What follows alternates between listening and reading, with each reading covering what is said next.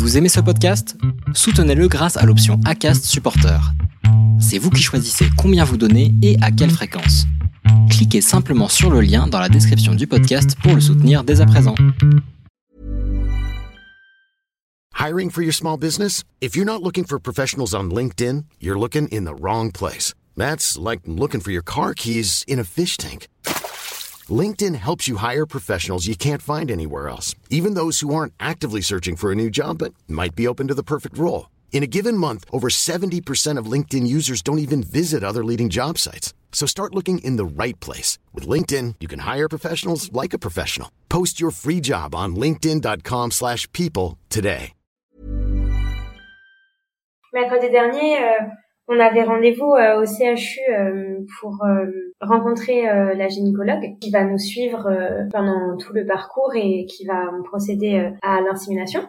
On a pu y aller toutes les deux.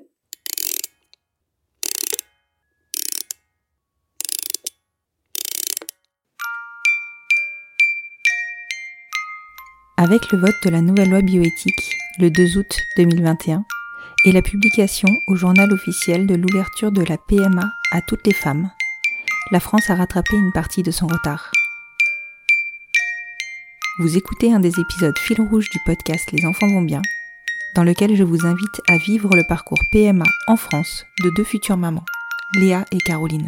On a pu entrer euh, dans le CHU à deux. On a été accueillis par euh, une interne très gentille. Elle nous a fait entrer euh, dans cette petite salle. Elle nous a posé donc plusieurs questions. Elle nous a demandé d'abord qui est-ce qui allait recevoir le don. Après, elle avait sur son ordinateur euh, tout notre dossier que euh, le professeur euh, que l'on avait rencontré au SECOS avait créé. Donc, nous, elle, elle a toutes les informations, mais elle nous a quand même redemandé plusieurs choses, notamment sur nos antécédents médicaux et sur ceux de notre famille, à Caroline et à moi. Elle nous a, elle nous a posé quelques questions pour compléter un peu ce, ce dossier. Donc, oui, des, sur nos antécédents, sur nous a posé des questions du genre euh, est-ce que vous fumez, est-ce que vous buvez du café, du thé, enfin plein de plein de questions comme ça, euh, voilà, pour compléter. Euh, c'était vraiment un recueil de données très très large. Donc ces questions, elle les a posées aussi bien à Léa qu'à moi. On s'est demandé pourquoi d'ailleurs. Pourquoi est-ce qu'elle les posait à, à Caroline? On, s'est posé la question et on s'est dit que c'était super chouette parce qu'au moins ça impliquait les deux et on a trouvé ça on a trouvé ça cool. Oui, parce qu'elle a demandé, euh, par exemple, s'il y avait des cancers euh, du sein, des ovaires. Euh, elle a d'abord posé cette question à Léa et elle m'a posé aussi cette question pour savoir si dans notre famille proche, des tantes ou des grands-parents pouvaient avoir eu des cancers de, de, ce type. Et voilà, c'est vrai qu'on était un peu surprise qu'elle me pose aussi cette question, mais bah, c'est bien. Du coup, je me suis sentie bien concernée aussi. Donc ça, c'était avec l'interne. Ensuite, il y a le gynécologue, le gynécologue qui est arrivé, qui a pris donc euh, la consultation en route. Là, elle m'a un petit peu, enfin, elle nous a un petit peu expliqué comment se passait une insémination. Donc, elle a, elle a commencé vaguement à parler euh, des stimulations hormonales par piqûre, euh, des contrôles qu'il faudrait faire par prise de sang et échographie pour voir le nombre de follicules qu'il y avait. S'il y en avait trop, euh, ben du coup, ce serait pas possible de procéder à l'insémination puisque ben risque de grossesse multiple. Elle nous a quand même demandé est-ce que euh, vous seriez contre une grossesse gémellaire ou pas? On, on s'est regardé. On s'est regardé et puis là on a dit qu'on n'était pas, enfin puisqu'on nous donnait le choix, on n'était pas, voilà, on avait, on n'avait pas envie d'une grossesse gémellaire. On a dit qu'on préférait qu'il n'y en ait qu'un. Après, tu vois, euh, si lors de de la stimulation, ils nous disent il y a deux follicules, qu'est-ce qu'on fait? Moi, je pense que j'aurais envie de dire on tente, on tente, parce que bon. Après, le risque qu'il y en ait deux, c'est pas non plus, ben, je sais pas, mais t'avais combien de follicules, toi Nous, ça nous fait flipper du coup. Bon, du coup, on, ne sait pas trop, mais en tout cas, on, ça nous fait vraiment flipper d'avoir des jumeaux. Elle a pas trop expliqué. Euh, elle a dit s'il y en a trois, on vous fera pas, mais trois qui sont communs en fait, parce que des follicules en fait, on en a plein, mais il faut qu'ils soient d'une bonne taille pour qu'ils soient comptés comme euh, un follicule viable. Donc je crois qu'elle nous a dit au bout de trois il y a trop de chances de risque de grossesse multiple, pas de jumeaux, mais vraiment multiple. Et là, elle a dit, on ne prend pas le risque. Oui, c'est ça. Voilà. En tout cas, elle a dit que la stimulation, ce serait à peu près 10 jours, entre 7 et 12 en fait.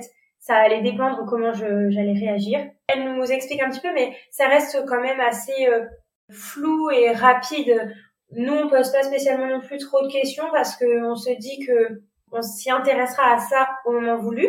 Moi, je me suis dit, ok, étape par étape, je poserai beaucoup de questions euh, euh, la deuxième fois qu'on se rencontrera. Elle m'a expliqué qu'elle allait euh, faire là sur moi le geste en fait de l'insémination à blanc pour voir si elle arrivait à ben, procéder à, cette, à cet examen-là. Et donc du coup, on est enfin je suis allée donc de l'autre côté du rideau. et puis du coup, j'ai été sur la table, voilà, elle m'a elle m'a fait euh, donc euh, l'examen, elle a regardé et ensuite elle a pu donc faire euh, une insémination à blanc. Donc elle a dit c'est bon, ce sera possible sur vous de procéder de cette façon-là parce que parfois ben apparemment c'est pas possible et du coup il faut forcément passer par FIV. Elle a abordé le sujet avec nous du donneur pour euh, voir si on en avait parlé avec le professeur et on lui a dit que oui, mais que euh, il n'avait pas pu nous renseigner vraiment euh, de manière très concrète puisque a priori il, allait plutôt se baser sur les caractéristiques physiques de Léa. Donc ça on lui en a parlé et elle elle nous a dit ben non, on peut aussi se, se baser sur vos caractéristiques physiques à vous. En tout cas, je vais le noter.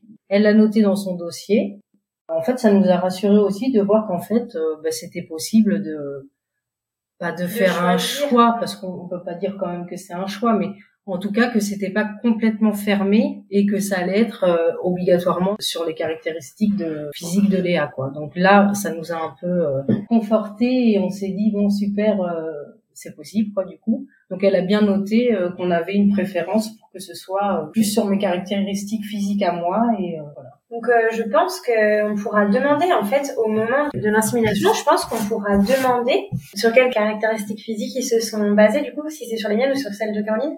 Je pense qu'on pourra au moins savoir ça du donneur en fait. Ils disent que ça va dépendre du stock au moment où ce sera notre tour. En gros, ils vont regarder et vu que nous, ils ont bien noté qu'on a demandé blond aux yeux bleus, eh ben s'il y a dans leur stock, ils prendront s'il n'y a pas, ils prendront mes caractéristiques à moi, mais je pense qu'ils se laissent en fait euh, le choix, enfin, suivant ben, ce qu'ils auront. Elle nous a dit donc à la fin de cet examen, elle nous a dit là dès que vous avez tous les résultats de vos examens, vous nous les faites parvenir. Ensuite, dès que euh, vous aurez pu voir la psychologue du CHU qui est assez tard par rapport à la fin de nos examens, sachant que mon, dernier examen, je le fais le 1er février et nous avons rendez-vous avec la psychologue que mi-avril. Et en fait, pendant tout ce temps-là, il va rien se passer. Donc elle, elle nous a dit, nous, on doit se revoir uniquement quand votre dossier sera passé en commission et quand vous aurez revu euh, le professeur euh, du SECOS. Là, on va pister un petit peu son calendrier à elle, à la gynécologue, parce que là, en fait, ces rendez-vous ne sont pas encore ouverts. C'est parce que la psy est la seule à prendre des rendez-vous et elle est à mi-temps. Donc, ils sont en train de chercher à recruter euh, quelqu'un pour compléter le poste. Donc nous, avec Léa, la semaine dernière, on est retourné au SECOS. On est allé voir euh, au secrétariat pour demander s'il n'y avait pas eu des désistements par hasard, pour essayer de grappiller un rendez-vous un peu plus proche, parce que c'est vrai que on se dit que ça nous laisse quand même euh, un long temps sans qu'il se passe rien. Et euh, du coup, on s'est dit bon, on va les demander, ça coûte rien. Donc elle nous a dit que non, et elle nous a expliqué le, pourquoi. Par contre, on s'est dit qu'on allait appeler de temps en temps quand même pour essayer de voir si euh, cette personne tant attendue n'a pas encore été recrutée, pour essayer de voir si des, des nouvelles dates euh, ont été débloquées pour la prise de rendez-vous psy. En fait, c'est ça qui bloque. Parce que sinon, finalement, on aurait pu euh, commencer en mars, quoi. Parce que si, si on avait eu rendez-vous avec la psychologue courant février, le dossier passe en commission, on a mars, euh, allez, avril, on aurait pu commencer les stimulations, mais en fait là, ça regarde vachement. Après un rendez-vous psy, le dossier passe en commission, le professeur du SECOS nous recontacte pour euh, nous revoir et nous expliquer certaines choses, et on doit aussi revoir la gynécologue à ce moment-là. Dès que tout ça est fait, dès que le dossier passe en commission, qu'on a revu euh, le professeur du SECOS, etc. Donc là, nous, on doit attendre que son planning euh, soit ouvert. Et donc, on doit prendre rendez-vous avec elle pour fin mai. Parce qu'il y a une commission qu'une fois par mois. Donc, les dossiers sont étudiés une fois par mois. Donc, comme nous, on a rendez-vous euh, mi-avril, on dit que le dossier passera certainement en commission en mai. Du coup, c'est pour ça qu'on ne peut pas l'avoir, en fait, avant fin mai.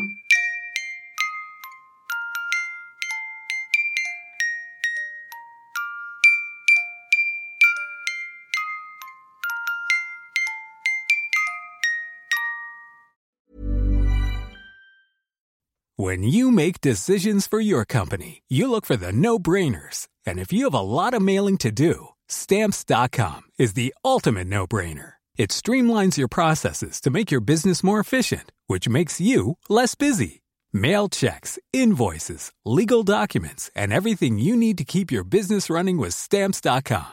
Seamlessly connect with every major marketplace and shopping cart. Schedule package pickups and see your cheapest and fastest shipping options from different carriers. With rates up to 89% off USPS and UPS rates. And with the Stamps.com mobile app, you can take care of mailing and shipping wherever you are. Make the same no-brainer decision as over 1 million other businesses with Stamps.com. Sign up with Code PROGRAM for a four-week trial, plus free postage and a free digital scale. No long-term commitments or contracts. That's stamps.com. Code program.